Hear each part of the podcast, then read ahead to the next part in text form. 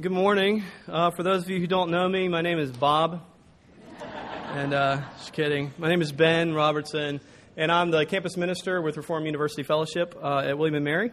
So if, if you're interested in Reformed University Fellowship or you don't know what it is, well, there's a lunch afterwards that you, that you should go to if you're interested in the possibility of hearing about RUF starting at CNU. So I encourage you to go that. It's been mentioned already, but let me, let me plug one for the team there. Um, if you go to RUF, at uh, William & Mary. I owe you an apology. Uh, this sermon is eco-friendly. Um, it's recycled um, from about six weeks ago.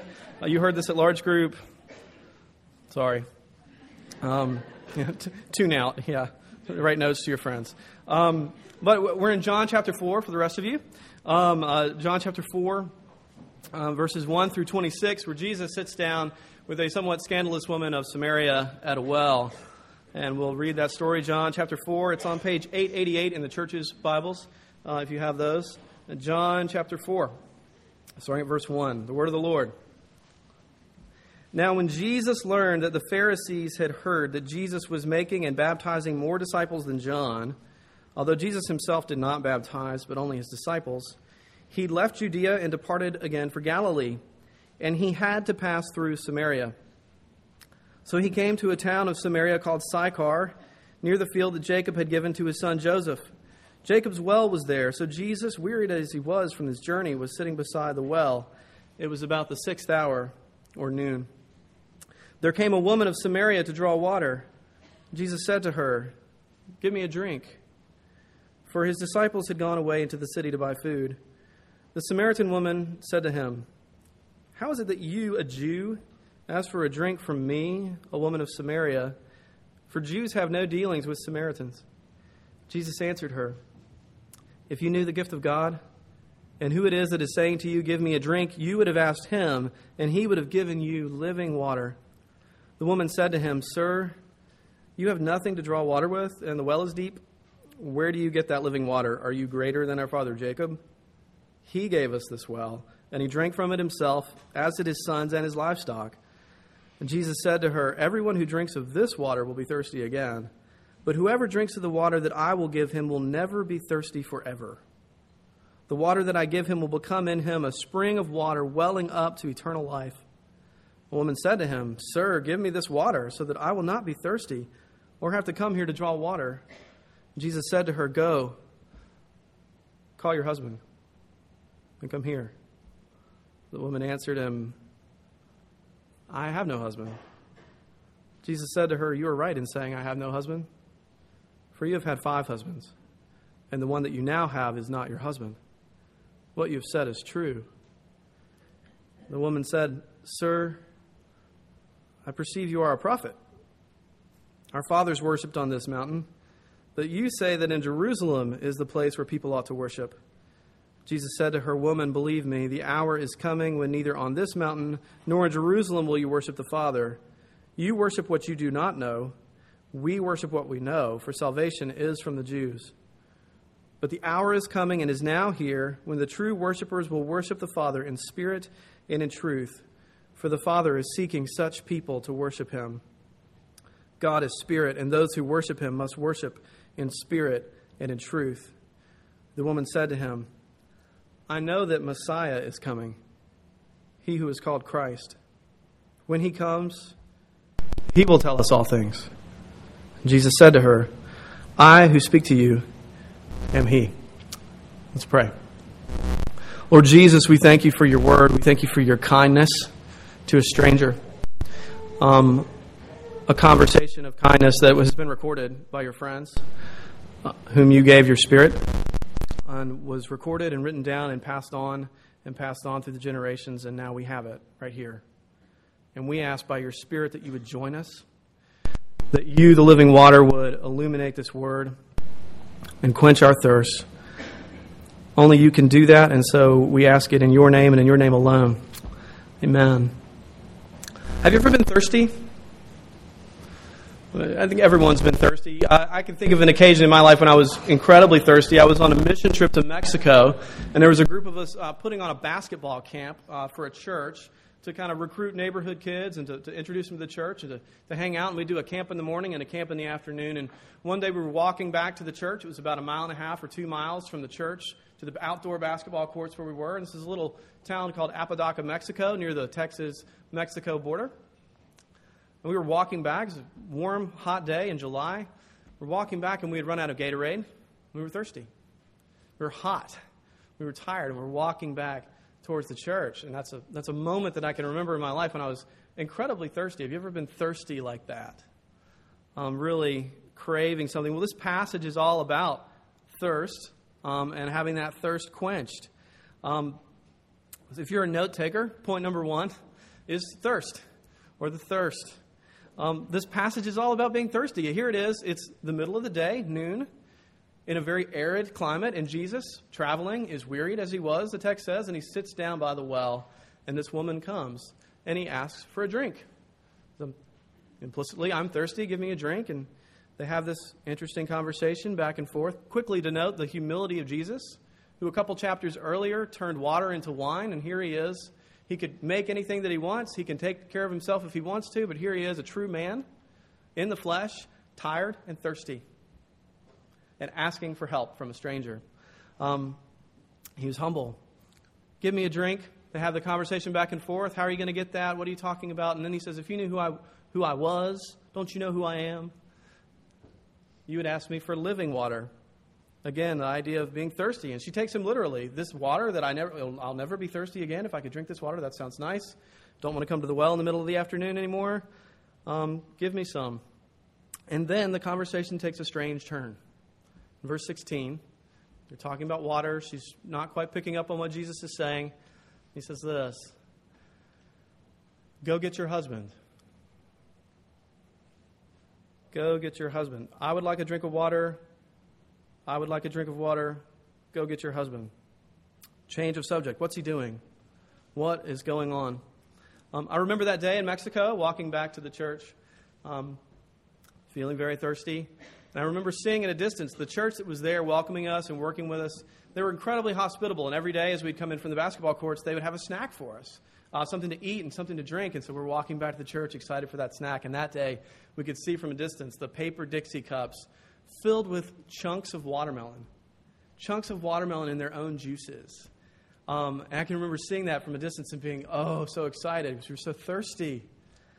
And I, I'm from the South. I, I, don't know if people do this up north, but I know in the South when we would have cookouts and, and picnics in the summer, you'd cut open the ice cold watermelon that had been sitting on ice all day, and you'd, you'd cut it up. And I can remember just, you know, running in off the playground or being part of the, the picnic or whatever and just inhaling that watermelon, just guzzling it in, almost drinking the watermelon. I was like, oh, I actually get to actually drink watermelon this time. Here it is in a cup in its own juices. And I'll never forget taking that cup and bringing it to my mouth and what it tasted like. It tasted like the ocean with an extra teaspoon of salt stirred in. It tasted, it was salty watermelon, and it wasn't cold, it was warm. It was like warm salt salt water from the ocean. It was like a saltine cracker dipped in salt sauce. Okay, it was salty. I remember putting it to my mouth and being so excited, and then that horrid realization that I was drinking salt water. And I looked up at my friend Trey, who was on the mission trip with me, and he, he just looked up at me, and we, we had done it simultaneously, and just he took it away from his mouth and said, Why? why would anyone do this? Um, and of course, it's a cultural thing. I know some people do put salt on their watermelons. This was just sort of that taken to an extreme. I guess it's a, a treat. It was a good thing. Um, you do lose uh, minerals when you sweat too, and I guess they were wanting to replace those for us. Um, it's a cultural difference of taste. They meant no offense, but nonetheless, wow. Um, why? What is this? This was not a pleasant experience. Uh, th- that's what Jesus is sort of doing for her. He's saying, Look at the Dixie cup in your hand. Go get your husband. It's salty watermelon. You're trying to quench your thirst. You say you're thirsty, you have no idea how thirsty you are. You're so thirsty that you're trying to quench it on something that can't satisfy you. Her spiritual thirst, she's trying to quench by going from man to man to man to man find meaning, to find acceptance, to find belonging. And Jesus is saying it's not going to work. You need to know just how thirsty you really are. It's a salty watermelon. Uh, the prophet Jeremiah puts it like this he, he gives an image of broken cisterns. He says this My people have done two things against me. They've, they have two things against me, two sins. First, they have forsaken me, the spring of living water. Sound familiar? Forsaken me, and that's marital unfaithfulness language. They have forsaken me, the source of living, fresh, cool water. And two, they have dug their own cisterns broken cisterns that cannot hold water, these ancient reservoirs that were used for containing the water. And even a good cistern had stale water in it. It was drinkable, but not great. And he's saying, I'm a fresh spring of water bubbling over. And you've dug broken cisterns, and not just cisterns that hold stale water, but broken ones that don't hold the water. And you're drinking that instead. And you're thirsty. Do you realize that this is why people have affairs? or struggle with sexual sin. This is why people fornicate like this woman, because she's spiritually thirsty and she's seeking it somewhere. Do you realize that if that's your struggle? If you're having an affair or fornicating or struggling with sexual sin in the hundreds of ways that we can, it's a salty watermelon. Won't satisfy us, but we go for it. Or if you're judging the people that you know do, the neighbor that you have who's cheating on his wife, the girl on the hall who sleeps around do you realize that they're trying to quench their spiritual thirst? Do you see them with the eyes that Jesus has for this woman to say, yes, this is sin and yes, this is wrong, but what you really need is me? Trying to satisfy it or to realize that all of us do it in one way or another. It may not be, you may not be a fornicator in a literal sense. Um, this is why people drink and drink too much. We want to be satisfied. We want to have our need met. Um, but even things that are that are normal, that are not like over, you know, obviously drunkenness and fornication are sort of big sins that we talk about. But maybe we run from relationship to relationship to relationship, one girlfriend after another, and you can't live for more than six weeks without being in some kind of relationship or some sort of friendship, or maybe it's something really nice and good that people will pat you on the back back for. Maybe you're not the alcoholic but you're the workaholic. It's your job. Many men cannot tell their bosses no to save their lives.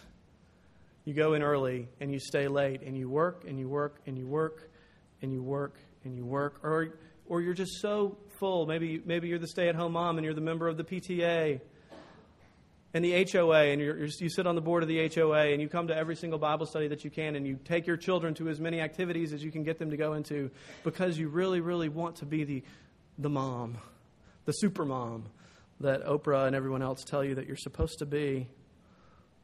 And it's just a salty watermelon. You feel empty. You feel thirsty at the end of it all because it can't really satisfy you. Now, Jesus, in saying this, go get your husband, it's not very nice, is it? It's a, it's a very, that had to be a very uncomfortable moment for this woman. The exposure of these things hurts. Jesus cuts, uh, but he cuts in order to heal, not to injure, but to help. He wants her to know that she's really thirsty, and she doesn't really know just how thirsty she is. And I think that she picks up on this. Verse 19, she says, Sir, I perceive that you are a prophet. And then she asks him a question. You say that you Jews say to worship in Jerusalem, we worship on this mountain. Who's right? Now, a lot of commentators um, think that she's changing the subject, that it's the pain of the exposure of her sin. And she says, Okay, you're a prophet. Let's not talk about me. Let's talk about some sort of abstract theological question now. Let's talk theology, not me. Um, maybe, but I'm not sure. I don't think so. I think maybe she's getting at what he's talking about. Either way, Jesus goes with it whether she's diverting or whether she's understanding, he says, Yeah, let's talk about that. Let's talk about worship. Why? Because worship and quenching spiritual thirst are one and the same thing. Worship is the motive. Worship is the act of going to the thing that you think will most satisfy you. That in which you think is the greatest thing in the world is what you're going to go and you're going to worship, what you're going to give glory to, what you're going to honor. It's the motive behind the salty watermelon. Are you chugging on your job? Are you the workaholic? Well, that shows that you worship either money. You're working so hard because you've got to earn more. You want to, you want to get the promotion. You want to get the better job. Well, why do you want money? You, want, you worship money because you worship control, because you worship power, because you worship the ability to have comfort for yourself and for your family, and for you to establish that for yourself. Or if it's relationships, you worship affirmation, you worship acceptance, you worship belonging, you, you worship being told that you're good, that it's okay. What is it for you? What's your salty watermelon? Is it status, success, freedom, comfort, pats on the back, being told you're good, power? I have to say this to my students all the time. I've said it to some of them, several of them actually, in the last couple of weeks, where I have to say, my salty water- watermelon, one of, one of my salty watermelons, is that it's acceptance, approval. And I have to say, truth be told, as your pastor, I'd rather have you like me than have you be sanctified. I worship your approval more than your holiness. That's wicked. And what happens when I get that approval? Great. Salty watermelon. I've got approval. And it can be taken away like that. And after a little bit of approval has been given, it's only about a day or 15 minutes, maybe a week if I'm lucky, before I need some more. And I go back and I go back and chug that watermelon, break that cistern, because false worship never quenches the thirst never quenches the thirst. And all these things that we chase, all these idols that we put up, all these things that we want to quench our thirst are just busting more holes in that cistern every time we take a swing at something better. She's worried that her worship is wrong. She's saying, I perceive that you're a prophet. Tell me how to worship. Because she knows what he's getting at. Well, how do, how do we quench the thirst? What's the real way to worship? How do we quench the thirst? Second point, if you're a note taker, first point was thirst. Second point is quenched. Quenched. How can the thirst be quenched? Shocker. The living water of Jesus is the only thing that will quench your thirst. Jesus has to give it. Jesus has to go and give it to you. And that's what he's doing in this text for this woman. He is going after her to quench her thirst. And he's going through anything and everything he can in order to get to her and do it. Here are the barriers he's breaking through. First, to get to this woman. The first barrier between he and the woman is that she is a woman. The disciples show up in verse 27 and they see him talking to a woman, and they, the text says that they marveled that he was talking to a woman. But none of them asked him, Why are you talking to her?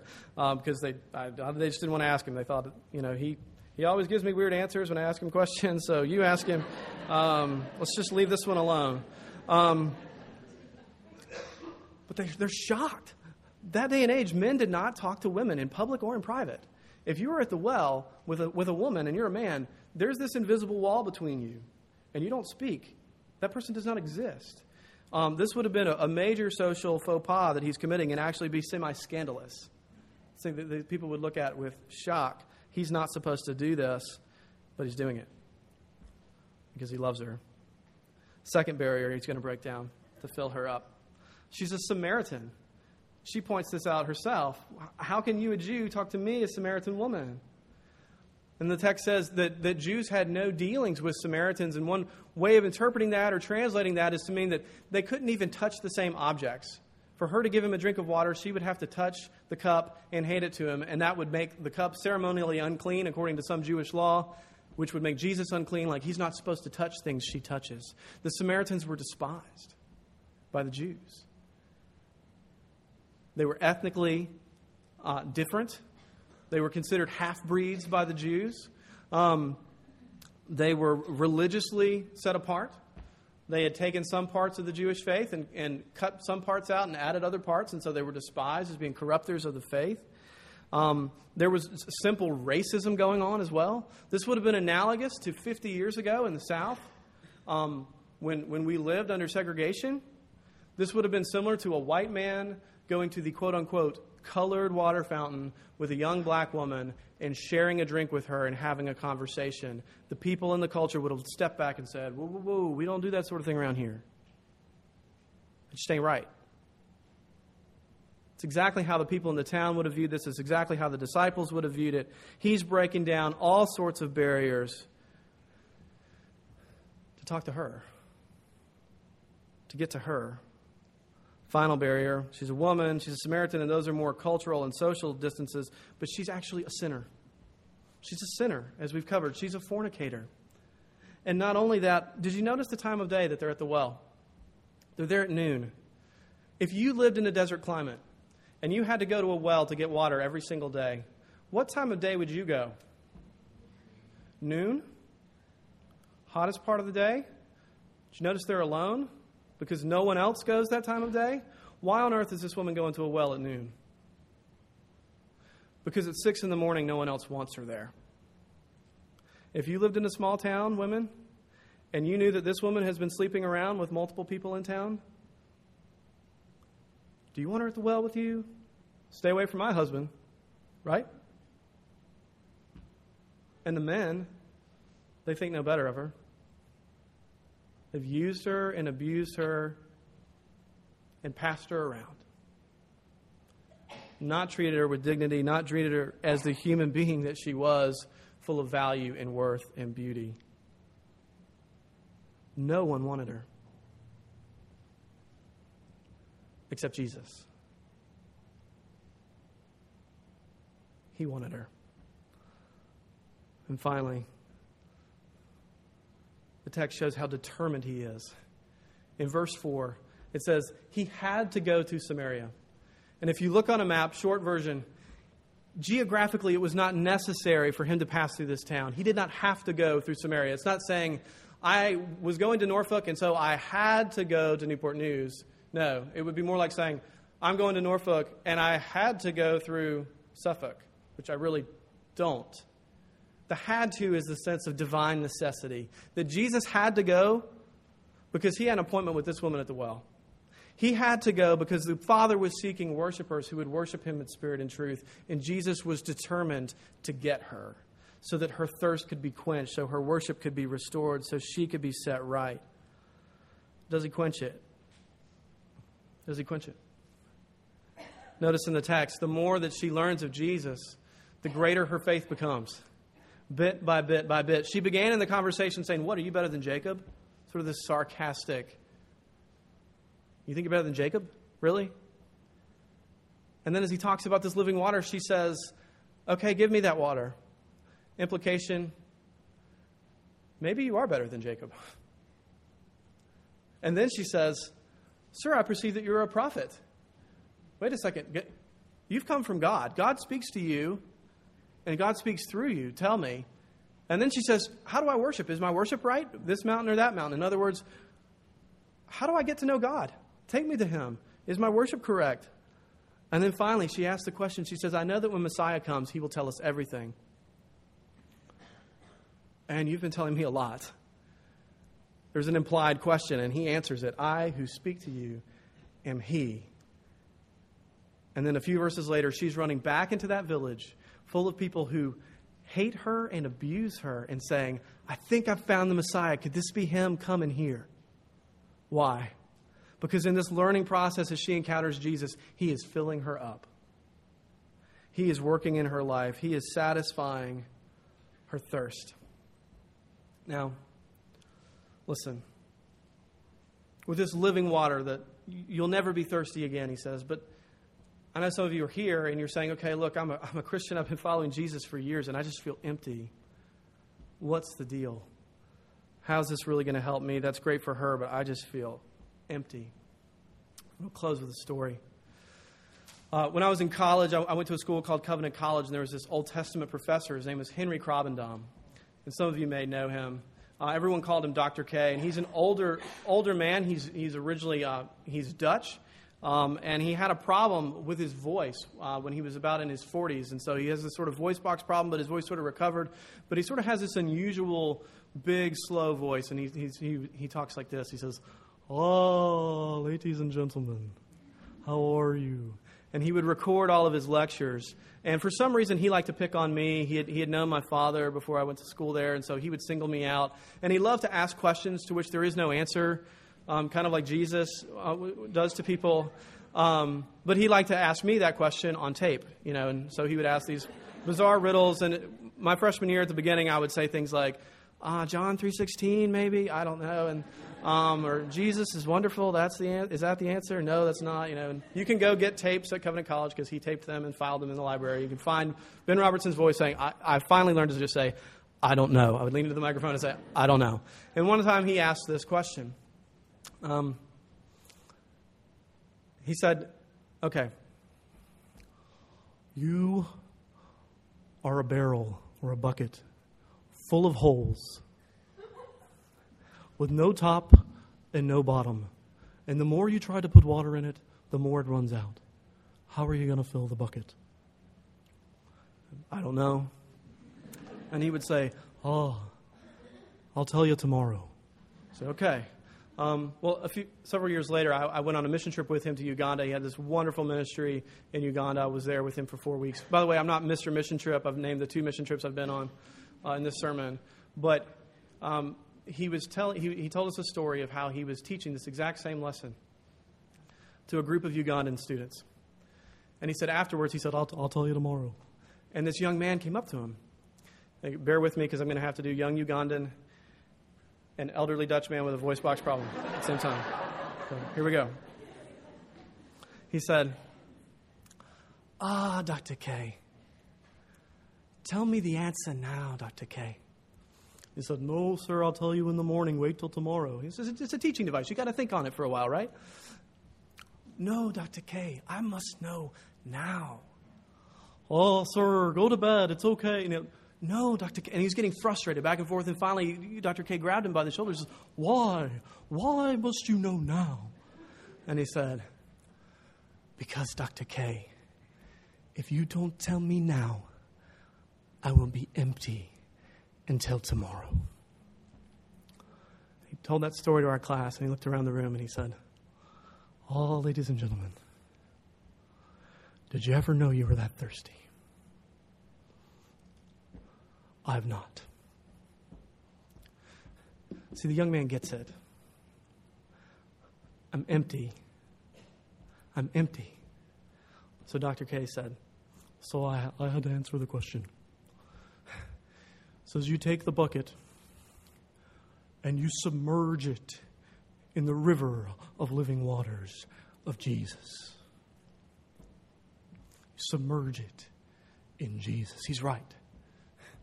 We're empty. Now, I'm not saying it's this simple, and Jesus isn't saying once you've come to me, you're just everything's great and you never struggle. Of course, that bucket bobs up out of the water again and again and again in so many ways.